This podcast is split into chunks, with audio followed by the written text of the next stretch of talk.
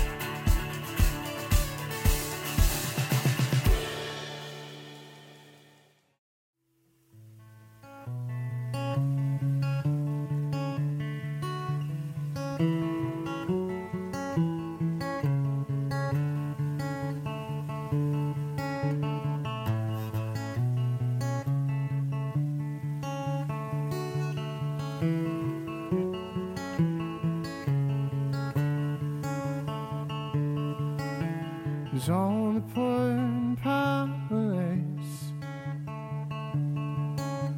is all lost and lonely,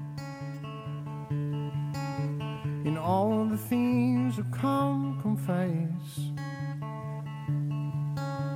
will know that you.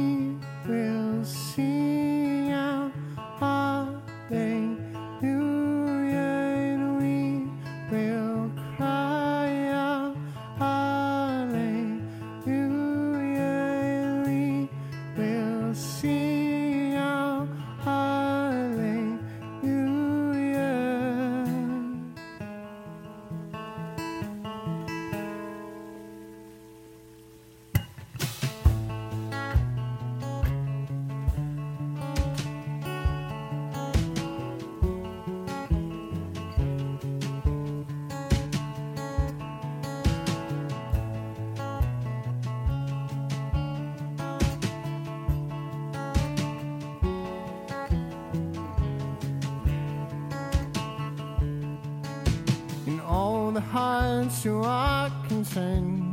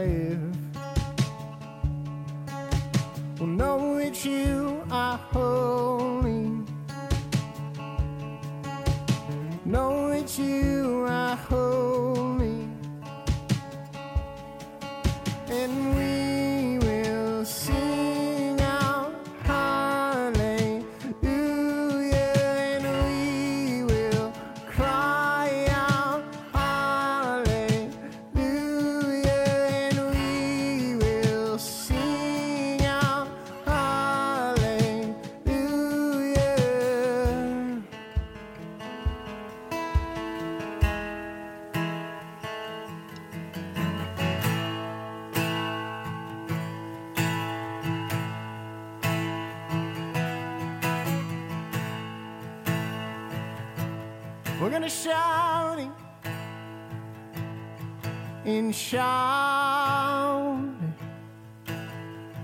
Go on and scream it from the mountain.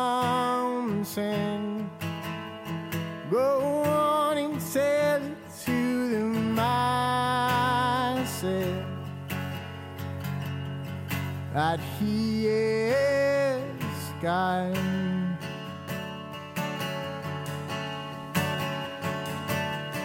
And shout.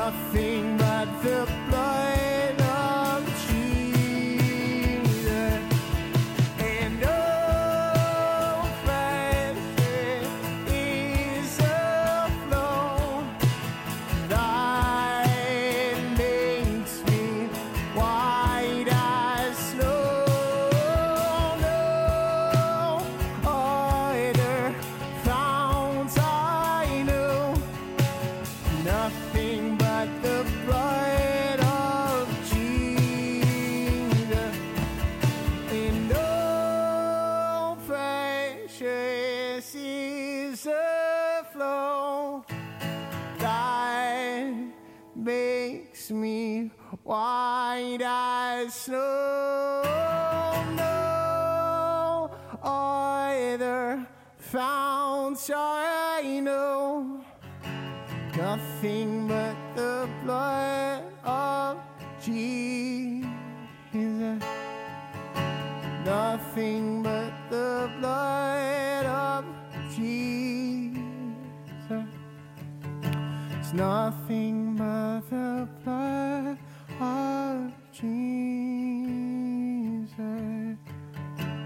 Thank you, Lord, for your blood that makes us clean, that wipes away all debts, wipes away all sin.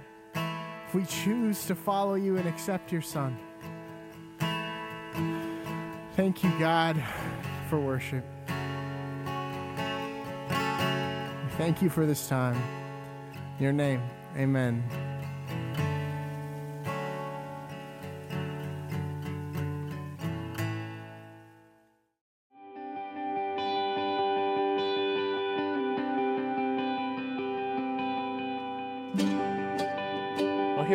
On Easter Sunday, Resurrection Sunday. This is the Sunday that we celebrate and we remember the greatest event in history, and that is the resurrection of Jesus Christ from the dead. I, am so glad that you're with us. I, I believe that God has something very, very special for us as we're listening to His Word uh, here for these few moments. Um, whether you are tuning in for the first time or maybe belief in God is something maybe you're just trying to check out or maybe there's a struggle there, or maybe you feel like you're far away from God. I just believe that God has something very, very special about one word, and that is belief. Now, if you're listening to this or watching this and you've put your faith and belief in Jesus years ago and you've been walking with Him, I also believe that God has something very, very special as we move our faith to the next level of really saying, Yes, Lord, I believe in you at whatever cost. And I believe, God, of what you can do. See, I, I, I, believe the story of Easter, which we'll get to in just a second, is not just about believing in God, it's about believing God can. God can overcome anything, God can do anything. He's the God of the impossible. And even when we fail, and even when we sometimes lose our way, or we feel like turning back and just going the other way, which we're going to look at two of these guys here out of Luke 24, God still is faithful. And that causes me, hope causes you to want to believe in this Christ that is so absolutely life changing. Well, I just want to set up the events here um, previous to where we're going to be in the 24th chapter of Luke. We're going to start in verse 13. We're going to make our way down to verse 35. But before we get there, just want to give a couple minutes of recounting where we were a week ago from this text we're going to read here in just a moment. Jesus, being the very Son of God, remember, came into the city of Jerusalem last Sunday, Palm Sunday. We celebrated that. He came in as a humble servant on a donkey.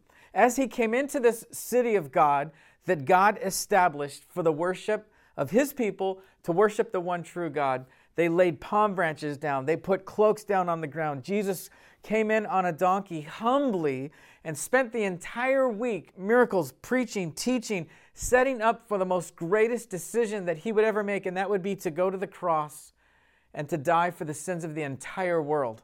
So I, I, I just want to say that the 12 followers that were with Jesus, they anticipated that Jesus was going to set up his earthly kingdom, that Jesus would come and save them from the Roman government that was so oppressive during that time. And so they were hyped up. They were excited. Lord, can you just see all these people? They're here for you, Lord. We are going to sit at your right and your left, and we are going to be with you on your throne as you are the conquering king. That's what they had in their mind. But when Jesus, days later, talked about suffering, when they talked about he would be put to the hands of the Roman soldiers, that, that Jesus would die on a cross, he'd be crucified, whipped, and beaten, that he prophesied all of that. They said, No way, Lord, that simply can't be your plan. That's not the way. And that moment that Jesus gave his life in complete belief and trust to the Father, he laid himself down on the cross, and those Roman soldiers nailed his hands and feet into that cross. Jesus was hung between heaven and earth for one reason, and that was because of love. It was because of love for you and me, that he wants a love relationship on earth, but also eternity when we get to the Lord, uh, to be with the Lord in heaven. So, as this is all happening, the disciples now are starting to question.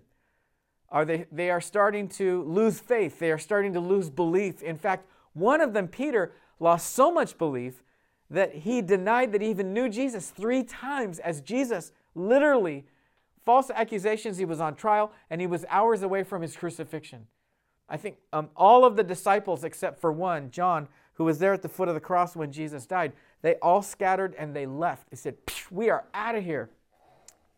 It is now days later that we find ourselves on a seven mile journey from Jerusalem to a place called Emmaus, where a guy named Cleo and his companion, we don't even know his name, and they are now literally turned their backs on Jerusalem and they turn their back on Jesus and they are splitting, man. They are going home. They are leaving this Jerusalem thing behind. The plan has failed. We left our fishing business, we left our tax collecting business, and, and, and Jesus died, and, and this is horrible. This is exactly where we find these guys on the road to Emmaus, They are leaving. They quit. They are out of here. We are done with this. And I just have to stop here before we read the text now and ask all of us a question. Have we ever felt like throwing in the towel? Have we ever felt like, what's the use? Have we, have we ever lost hope? Have we ever lost our degree of belief? Man, maybe, maybe we believe, still believe in God, but God, I don't really know if you can come through. I don't know, God, if, if you can really break the barrier on this one. I just want to remind us that God can. And I, I hope that after these few moments, we'll be into a greater faith than we had before, before we tuned in here at Mission Vale Christian Church. If you have your Bibles, turn to Luke chapter 24. It's with all of that set up now that this seven mile journey from Jerusalem to Emmaus that these two guys are on means so much more, and the context is so much more deep. So here we find ourselves in verse 13. Now, that same day, two of them were going to a village called Emmaus, about seven miles from Jerusalem. They were talking with each other about everything that had happened. And just want to say here that as they're walking on the seven mile journey, they're talking about everything. We don't know exactly what, but we can certainly gather that as they, first thing I see here is that they returned home. They're returning home. And maybe, like I said, you felt like returning home, returning back to the old life, returning back. Maybe just, it's just too hard to believe. It's just too hard to put faith. There's just so much going on. And so we're just, we just feel like we're distant from God. I think that's where these guys were. They were literally turning their back and they just felt distant from God. And they were talking about all these things. What are these things? I think they talked about the miracles Jesus did. I think they talked about the fact that that he was ruler and king and came in a week earlier on this donkey and that Jesus was going to be the king of kings and lord of lords. I think they also talked about the fact that Judas betrayed the Lord and they betrayed these 12 uh, disciples. We don't know exactly Cleo and his companion, how much, how long they followed Jesus, but they certainly were follows, followers of Christ. And so as they're walking, talking about these things, verse 15 says, as they talked and discussed these things with each other, Jesus himself came up and walked along with them, but they were kept from recognizing him. I, I, I got to be honest, this is kind of this is kind of interesting to me. I don't really understand all of this. I have a guess about why they couldn't recognize him. I mean, they had been with the Lord, they saw him. Why couldn't they recognize him? Jesus comes up, Jesus kind of creeps up behind them. You know, he's kind of just sneaks up and he's walking with them and he begins this conversation but they were kept from recognizing him.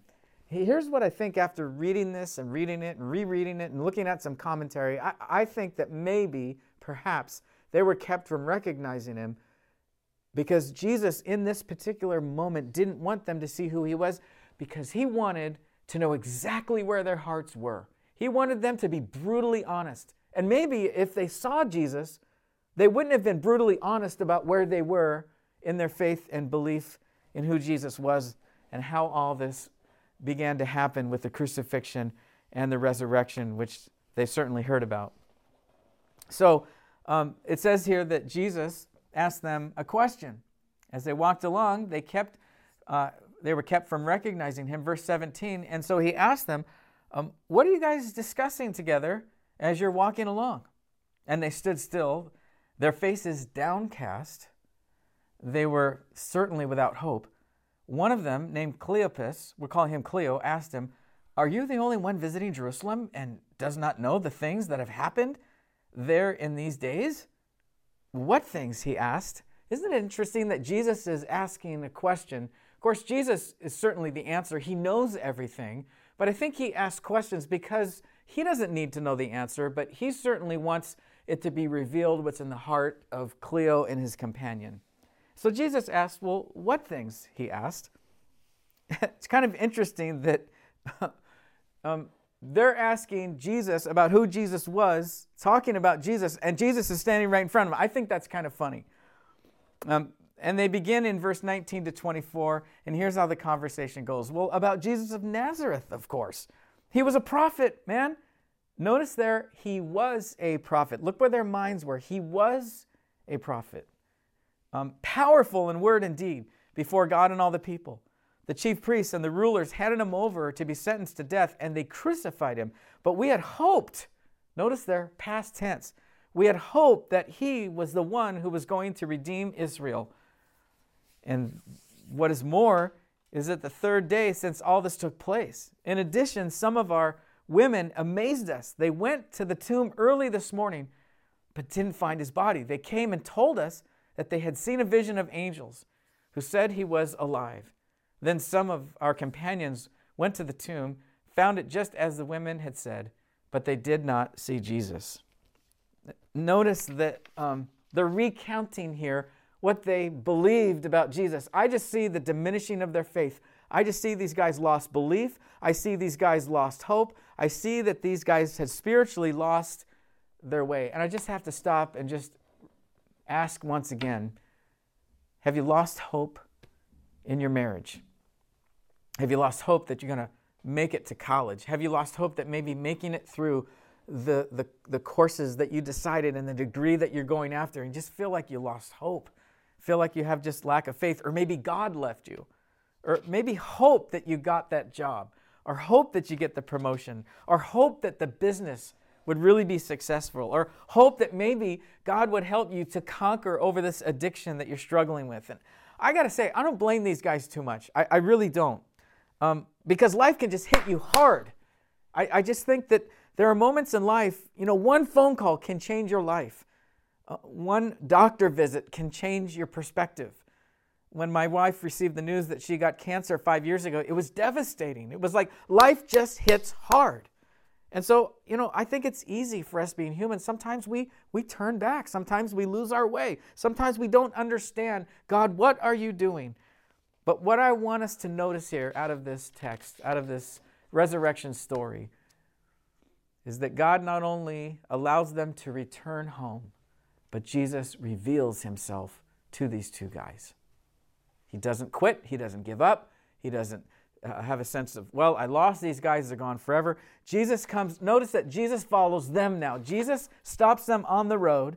He has this conversation but sometimes we're looking for the spectacular. We're looking for God, do something amazing, do something great. I mean, show God your glory, and then I'll believe. But God doesn't always do that. Sometimes God will come in a whisper. Sometimes God will, will come through a song. Sometimes God will come through the quietness of a moment. Or He may even come through suffering and wondering, what in the world is going on, God? What are you doing? when we fall back, when we want to throw it all away, when we sometimes want to return back home, what do we do? I love Jesus. He's so crazy good. I love what he does. He doesn't say, I can't believe you guys don't believe. I can't believe you guys are throwing it in. I can't believe you guys are going back to Emmaus. He brings them right back to the word. He said to them, How foolish you are, and not how slow to believe that all the prophets have spoken. Did not the Messiah have to suffer these things and then enter into his glory? Verse 27 says, And beginning with Moses and all the prophets, he explained to them what was said in all the scriptures concerning himself. I, I just love this because what Jesus does is returns them back to the Word and back to what is tangible the Bible, God's Word. I think what Jesus basically done is look, guys, I, I, don't want you to lose your faith. So you remember the first five books of the Old Testament. You remember the books of Moses. You remember in Genesis chapter 22 when, when God called Abraham to be a prophet and to take his one and only son, his son that he loved, to Mount Moriah. You remember that in Exodus 12 when God rescued the people of God from the hand of Pharaoh. You remember in Psalm 2 and Psalm 16 and Psalm 22 when the Messiah, it was prophesied that he would be raised again from the dead on the third day. And of course, you remember Isaiah 7 and 11 that for unto us a child is born, for unto us a son is given. This was prophesied, it was foretold that it had to happen this way. So we see what Jesus is doing. He's reminding these two guys, as he's doing right now, remember the word. Remember that God gave this fulfillment of prophecy so that knowing we'd be standing right in this moment and maybe a lack of faith and maybe feeling like we need to go back, he brings us back to prophecy. I love prophecy because basically what it is, it's, ti- it's a timeline that God, from the beginning of time, is looking down the corridors of thousands of generations and He knows every single thing that's going to happen. And He already handpicked certain prophets, men and women, that would see into the future and write down the scripture. And that's what we have today. So if you're feeling like, man, I just don't know if this is true, I don't know if this is alive, I don't know if Jesus is alive, I don't know if the Bible is really all that it is. Let me remind you of a few prophecies. Isaiah chapter 7 says Jesus, thousands of years before Jesus was born, he'd be born. I'm sorry, 700 years before Jesus was born, he would be born of the Virgin Mary. I, Micah 5 2 says he'd be born in a little town of Bethlehem. Genesis 49, he'd be born out of the tribe of Judah. Isaiah chapter 9, he would come from a little town called Galilee. Isaiah 35 says he would be a miracle worker in Zechariah 9 9 says he would come into Jerusalem on a donkey. Isaiah 53, 700 years before Jesus even came to the earth as a baby, he would be crucified between two thieves. That tells me this the scriptures remind us that Jesus is the Son of God. He died on a cross and he rose again on the third day. And even though these guys had a momentary lapse of belief, Jesus goes after them and says, Guys, remember the text, remember the scripture. It's all true. So when I take all that in, why do I worry about stuff? Why is it that I let anxiety some days get the best of me? Why is it sometimes that as a follower of Christ that I still lose hope in what God you're doing or what you're allowing? I just think Cleo's a lot like all of us. And if that's you today, you can return to faith and belief as simple as a child saying yes to his father, yes to his mother.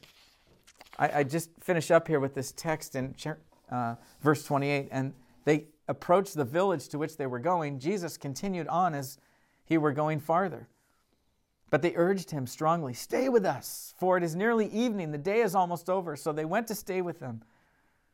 When he was at the table with them, he took bread, gave thanks, broke it, and began to give it to them. And then their eyes were opened and they recognized him. And he, and he dis- disappeared from their sight.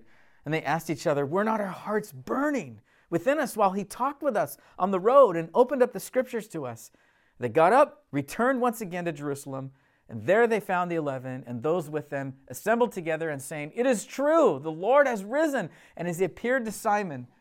And then the two told what had happened on the way and how Jesus recognized, uh, recognized by them when they broke bread. I, I just love the way this unfolds a couple of things as we turn this thing around and we just wind this thing down is that this is turnaround time. Cleo and his friend, I, hope we notice there that they made a turnaround. They made a decision to turn from Emmaus and turn back to Jerusalem, and they went back to the disciples. Man, and Jesus has this meal with them, which is once again a way of God showing that Jesus is alive. He's a real person. He physically arose. But I love what this text says when it says that they wanted him to stay with them. Cleo wanted Jesus, just stay with us. And weren't our hearts burning when we listen to him? But that right there is the turnaround moment. And so I just think this is so simple that now is your time. If you're listening to this, maybe you stumbled onto this, maybe you Maybe you logged on with a friend and think, man, I just got to maybe just check this thing out. I've been wondering about God and I feel far away from God. This is your moment right now. He wants you to put your belief in Him and just say, Lord, I believe in you. I, I, I give you my life. I surrender my life. And it's as simple as saying yes to Jesus Christ. Now, maybe some of you who are watching or listening to this say, you know what, I already put my faith in Him, but I feel like I've been drifting. I just say there's no reason not to turn around and come back home. And not just believe in Jesus, but believe that God can. He can do the impossible. They went back to Jerusalem. They went back to where God told them to be. The Holy Spirit would come and fill them with power and fill them with the same power that raised Jesus from the dead. And so the disciples would never look back and their lives would be forever changed. And even when we are going one way, God calls us back simply for one reason, and that is to believe. It's simple believe, receive, and follow. I hope that's the desire of your heart. I like to kind of call Cleo and his friend here and uh, the other disciples when they got back, the, the, the men of the Burning Hearts Club. Man, their hearts were just burning for God. And that is my prayer that we would burn with the desire to know God and to fulfill His every purpose as we simply believe in Him. So, Father, I thank you for the power of your word. I thank you for reminding us of what it's all about the resurrection. That even though we may be going one way, you stop us on that road and you bring us back. I thank you, God, for your patience, your loving kindness, and I thank you for the simplicity of just believing not only in you, God, but believing that you can do anything, change anything. And we believe that now. We put our trust in you now in Jesus' name.